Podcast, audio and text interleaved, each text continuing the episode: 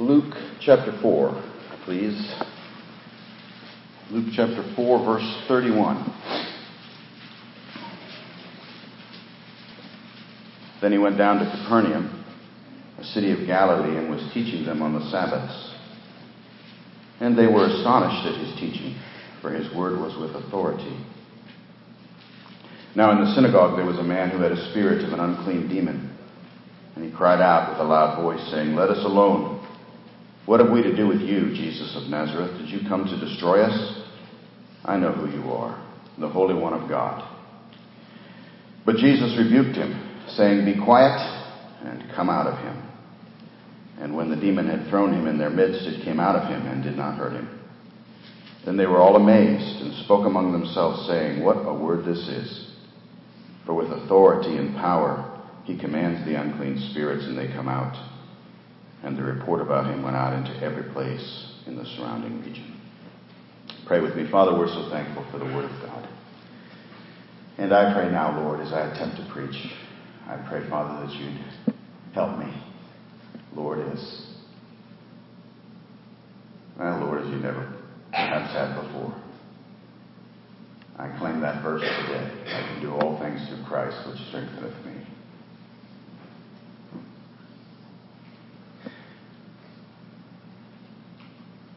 And I just pray you make it so real today. Help as we look at this wonderful and important passage. Speak to our hearts. I pray if there's even one here today, Lord, to whom you have aimed this message, that, uh, Lord, it'll, it'll hit home. I pray that uh, the word will bear fruit and that you'll bless. Guide, fill me with your spirit today. Help me, Lord, to say only things I should, nothing I should not. Help me, Lord, to be able to speak. And I'll thank you in Jesus' name. Well, I want to start today two ways. I want to start, first of all, by saying thank you uh, for all the love and concern and prayers and everything that's taken place during these hard days. You know, if it weren't for three different relationships in my life my Savior, whom I love, my children, whom I love,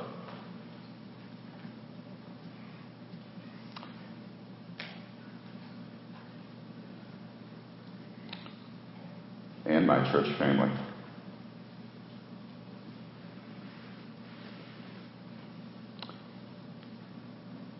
I would not have been able to survive this. But just the fact that you were there, I praise God for it, and I'm thankful. It means more than you will ever know. Actually, you will know one day when we get to glory. You know just how much it meant. I also want to warn you a little bit about my state, which clearly is already obvious to you. Uh, I received a warning from a very dear brother who's gone through a similar loss. He sent me an email.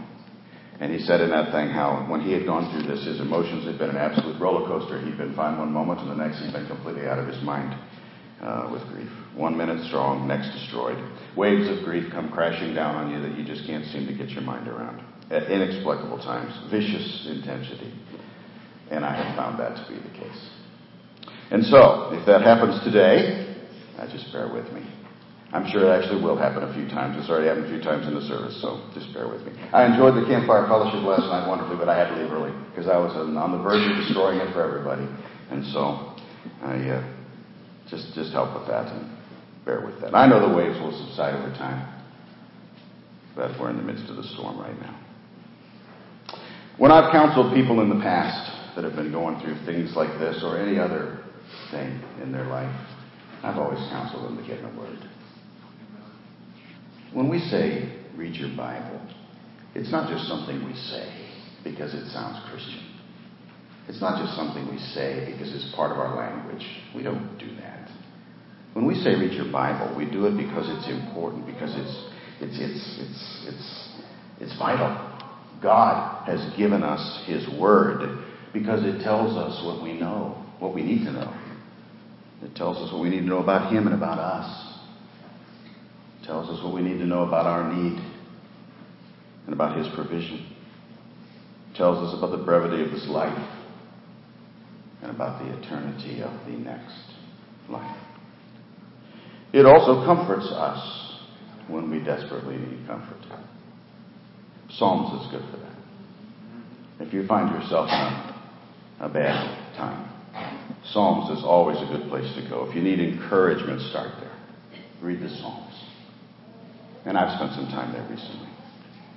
But it also seems in my, my personal case that whenever I need encouragement, uh, I, I tend to go to the Gospels as well. When I most need, what I most need is Him. And so I turn to those accounts.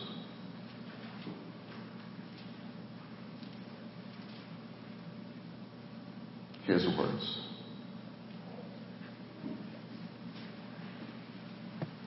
His miracles in Him. And that's how I found myself in Luke chapter 4. It's an interesting passage, and you probably wonder why, as you look at that, it would be the passage we look at this morning, but I think it'll become quite clear. It's a passage that has a very specific meaning, and I want to talk about that first. And it's also a passage that we can apply in a very wonderful way. And so let's do that. I won't be long today. I don't think I have much in me, but let's just uh, let's just do those two things. What actually happened here, and how can we apply that? We see a very particular event in these few verses that we looked at, uh, verses 31 through 37. And it's one that's described in many different places in the Gospels, this same sort of thing, where Jesus was duking it out with the forces of evil. And that's what we see taking place here. And you know, there are forces of evil in this world. There are devils. There is a devil. There are demons. These are not just words. These are not just silly ideas. These are beings, real, with whom we have to do enemies.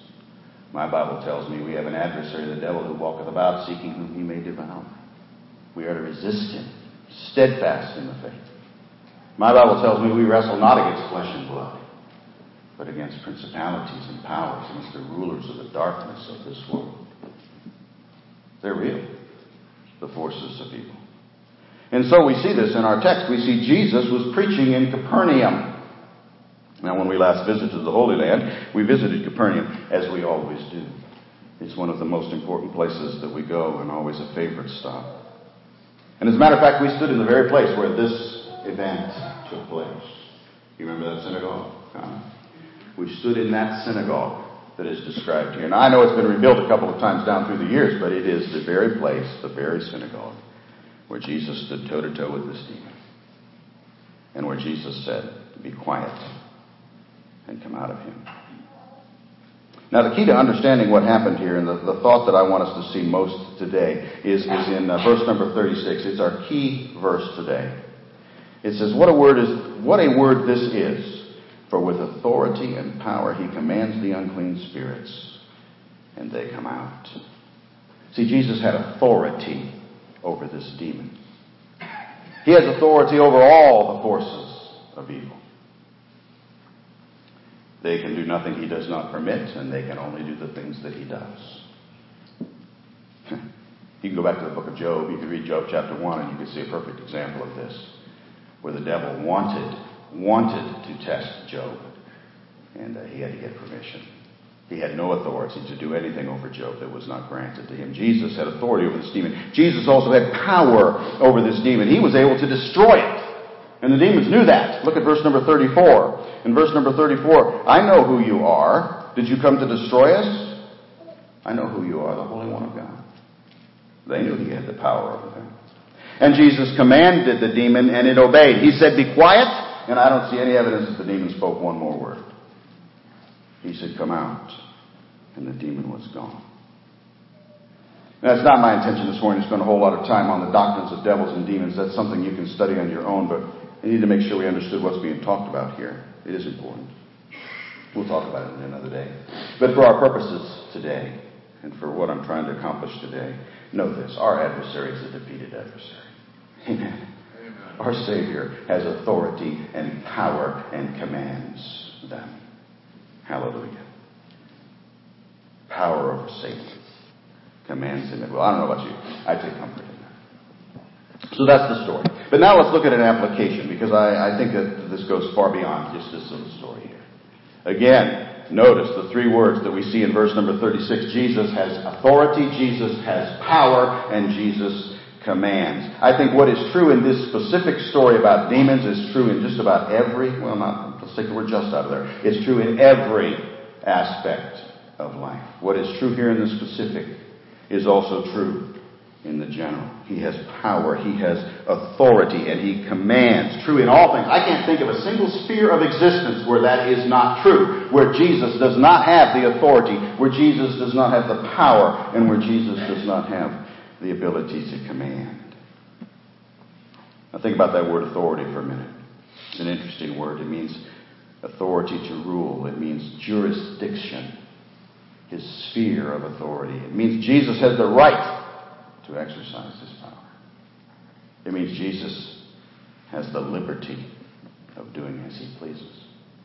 Jesus has authority. In Matthew chapter 9 and verse number 6, he said, But that you may know that the Son of Man has power on earth to forgive sins. Then he said to the paralytic, Arise, take up your bed and go to your house. Power on earth to forgive sins. That word power there is the same word as here. It's really the word authority. That you may know that the Son of Man has the authority on earth to forgive sins. Jesus has authority to forgive sins, and nobody else does. He is the authority. I don't have the authority to forgive your sins. Don't come asking me for that. I can't do it. No preacher can do it. No priest can do it. No other human being can do it. Those who teach that a priest or a preacher can forgive sins are just plainly wrong. It's not in the Bible. Matthew chapter 28, verse number 18, Jesus came and spoke to them, saying, All authority has been given to me in heaven and on earth. Did you catch that? There's a pretty important word in there. All. All authority. Not some. Not limited. All authority. He has all the authority to forgive your sins. He has all the authority to give eternal life. In John chapter 17 and verse number 1, Jesus spoke these words, lifted up his eyes to heaven and said, Father, the hour has come. Glorify your Son, that your Son also may glorify you, as you have given him authority over all flesh, that he should give eternal life to as many as you have given him. All authority.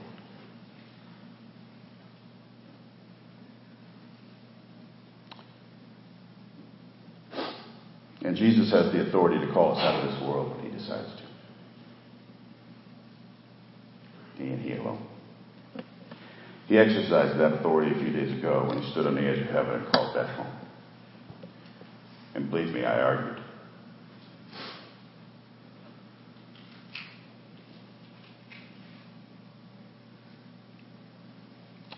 But then I bowed to his authority. You do know, don't you, that that authority extends to you extends to all of us. And when he decides to exercise it, you too will bow to his authority. I have to tell a story about my son. I hope he doesn't get too mad at me when I tell this story. I don't remember if I told this story before or not, but you know, Joshua, when he was a teenager, was maybe the world's worst driver. He's glaring at me now, but he's a very good driver now in his old age. he was reckless. He was a speeder, and Beth and I would pray vehemently every time he left the house that we'd see him again. Well, he had a couple of run-ins with our good friend Trooper Schaefer. and on one of those particular run-ins landed him in court. And I stood next to him before the judge. And I listened as the judge said to Josh, Mr. Johnson, would you please hand me your driver's license? Your driving privileges are suspended. And do you know what Josh did? Cocky teenager Josh did? He handed his license to the judge. because that judge had the authority to demand it. Now listen to me this morning. I, I, don't care who you are. I'm speaking to men and women. I'm speaking to boys and girls. I'm speaking to young and old. I'm speaking to lost and saved. I don't care what you who you are or what you believe, it does not matter. Jesus has authority over your life. I don't care who you are. Whether you believe it or not, He has it. He also has power over your life. I love the Greek word that is used here. It's the Greek word dunamis, from which we get our word dynamite. It's a great word. It means not only does Jesus has the jurisdiction and the authority, he has the ability. He has the ability. It describes his ability to perform an activity. It describes his power, his might, his strength. Our world, sadly, and sadly it even includes our own beloved country, is literally filled with tin pot dictators and disgusting despots who cannot govern their own passions and lives, let alone anybody else. And yet they're given authority over others. But their authority is limited and it will end.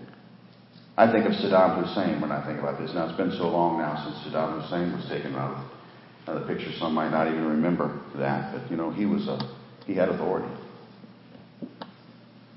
And he exercised authority. He was responsible for terrible things, the murder of millions.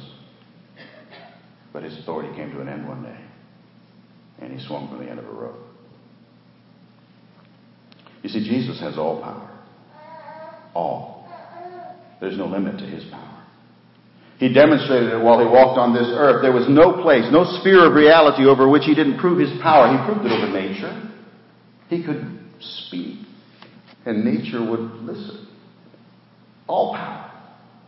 He proved it over disease. He healed the lame and the blind and the sick and the lepers. All power. He proved it over genetics. I think it's interesting the Bible tells us that there were certain people that were born that way. And he healed them.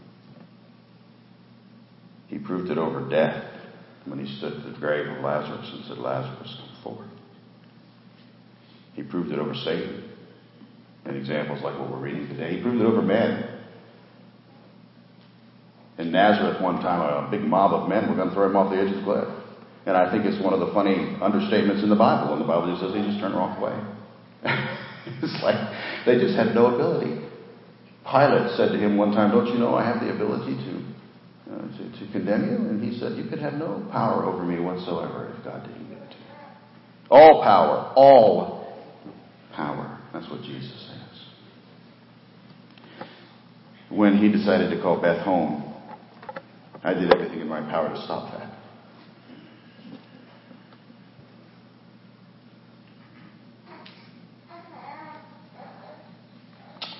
I called 911.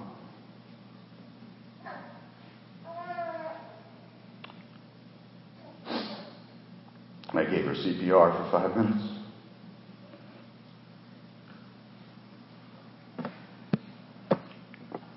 I watched the sheriff come and give her to her for five minutes more. And then I watched the EMTs arrive in five minutes more. But 15 minutes of CPR could not restart a heart that the king had said it was time to stop. The best efforts of the Pocono Medical Center could not restore breath to lungs. The king had decreed would breathe no more. A helicopter flight, the neurointensive care unit at Lehigh Valley Medical Center, the best minds could not restart a brain. The king had said it was not going to start. Everybody tried. They tried so hard. But they didn't have the power. He has the power. One last word. He has authority. He has power. And because these are true, he commands. He commands. And I wonder this morning, are you ready, my friend, for the day when you will face, come face to face, not only with the one who has the authority over your life and the power to do what he wills with your life? Are you ready for the day that he commands it? Because he will. It's coming. And if the events of this last week remind you of anything, may they remind you that that command can come at any moment. He's not going to warn you. He's not going to give you time to prepare. If you're one of the foolish ones who sits and says, I'll do it when I'm a little bit more ready, there is not going to be any such thing. He commands when he decides best. What a word this is. For with authority and power he commands. Now let me be absolutely clear about this. None of this is bad, and all of this is good. It's very important to see the distinction. You know, we are so used to living in a fallen world that we cannot conceive of a ruler who has such absolute, ultimate authority and ultimate power without assuming he'll use it for evil. We can't conceive of it or conceive of it. Our understanding of history and our experiences in life tell us it's simply not possible. Give any human being complete authority. Give any human being complete power, and they'll, they'll simply succumb to it. It was uh, John Emerich Edward Dalberg Acton, otherwise known as Lord Acton, who famously said power tends to corrupt and absolute power corrupts absolutely. Great men are almost always bad men. And we say amen to that, don't we? Because we live in this world. And we know it to be true in this world. But Jesus is the one king who breaks that mold. He has power, but he is not corrupt. Rather, he is good. He's not absolutely corrupt, but uh, rather he's absolutely pure. He's absolutely holy. He's absolutely just. He's absolutely good. And when he exercises his authority and his power, when he commands, we can trust him and obey him. For we know him to be doing it for our good and for our benefit. I recall a story from my childhood. I don't remember if I've ever told you this story or not. It was Christmas time in the Johnson household. The fever of gift giving and receiving was in the air. For some reason, I wanted to get in the attic. I can't remember why. But I asked permission to get up in the attic. I think I wanted to stash a present up there or something. And my mother said, No, you cannot go in the attic. Well, I didn't like that one little bit. She had the authority to deny my quest, request as well as the power to enforce it, and so I didn't go in the attic, but I made her pay. I complained vociferously. I mouthed off about the injustice of my not being allowed to get in the stupid attic over and over. I know you can't believe this now, but when I was a teenager, I had a bit of a mouth problem. Don't be like that, okay? Don't be like that. And it made for a, a, lot of unpleasant attitude that Christmas time as I made sure every chance I got, I brought up the fact, why can't you just let me in the stupid attic? And I had, on and on and on went. But then Christmas morning arrived.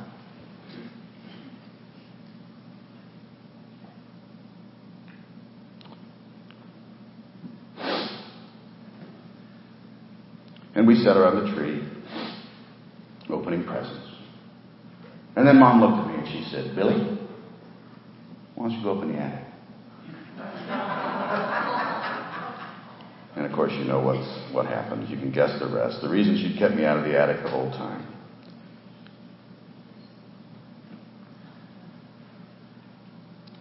Was because my biggest and best Christmas present was sitting right there in the door waiting for me. We know that our King who has authority and power in our lives, who commands us in ways that sometimes seem painful,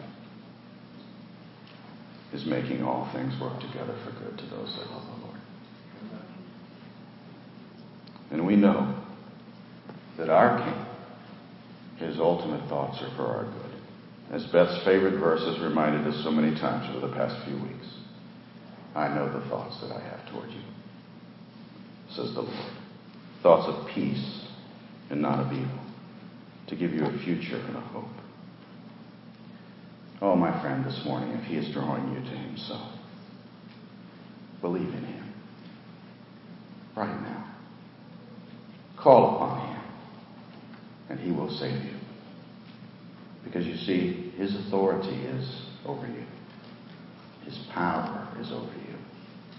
And one day, maybe soon. He will come in.